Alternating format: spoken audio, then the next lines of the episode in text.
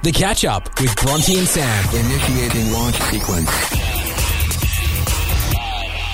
Bronte, live well with asthma this spring. That is Asthma Australia's new campaign for obviously this spring. And uh, so many more worries are now on people with asthma and also hay fever due to COVID 19. And to tell us a bit more, we have Asthma Australia CEO Michele Goldman on the phone this morning. Morning, Michele. Good morning. Thanks for having me. Very good to have you here because we know that, especially in the Riverina, there are quite a lot of people that suffer from hay fever and asthma. And so, what do we want people to do in order to live well with asthma this spring? Well, many people have asthma, and even more people have hay fever. And the thing is, um, up to 80% of people with asthma also have hay fever.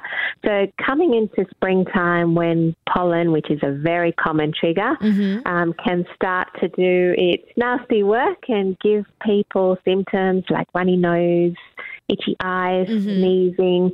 It's really important. We're urging people to be prepared and to take action to get treatments early. Some of these treatments take a few weeks to be effective so that people can try and keep their symptoms at bay and Yep. avoid having them confused for COVID. Well, that's what I was going to say, Michele, because a lot of the symptoms that you mentioned there, the coughing and, and the runny nose, a lot of people uh, associate those with COVID 19. So, what is something people can do to make sure that they're not getting those two confused? Yeah, well, it's really hard to avoid the confusion because they are common symptoms for both. So the best strategy is just to avoid having the symptoms in the first place. True. Um, there are steroid nasal sprays.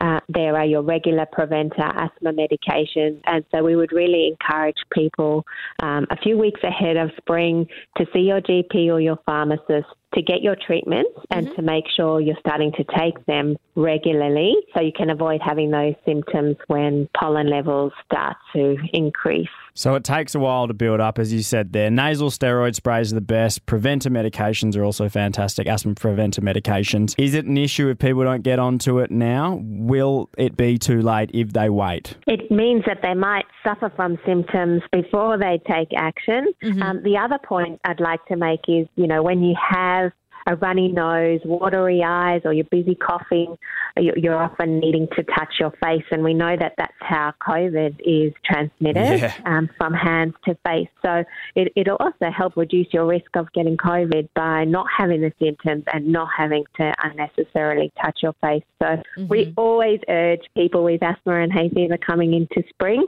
to get on top of it and to see their GP and pharmacist and to get their treatments. But 2020 more than ever, Yes. there's a lot more reasons to do so now. And Michele, is uh, hay fever and asthma something that you were born with, or is it something that can kind of come on later in life? That's an excellent question. Many people think they are, well, that asthma is a childhood disease, but you can develop asthma at any age. I know I only developed hay fever after being pregnant. Wow. So people just should be um, vigilant. They could experience the symptoms for the first time. And if you're unsure, if you are having um, symptoms like sneezing or itching, runny nose, you should see your pharmacist. Don't put up with symptoms that can make your day pretty miserable. Um, there are really good treatments that can help to keep them at bay. And as I suggested um, during COVID 19, we, we certainly want to keep them at bay if we can. Definitely. And there's an app for everything these days. There is AusPollen and AirRater. They're now active and can help people check pollen levels. Also, call 1 800 Asthma for any questions and visit the Asthma Australia website, which is asthma.org.au. We've got to thank Michele Goldman, the Asthma Australia CEO. Thanks for uh, getting us to be proactive and live well with asthma this spring, which is the campaign. Thank you so much for joining us, Michele. Thanks for having me. The catch up with Bronte and Sam, preparing for landing. Want more? Head to Hit Riverina on Facebook or Instagram. Five, four, three, two, one. Bronte and Sam on the Riverina's Hit 93.1.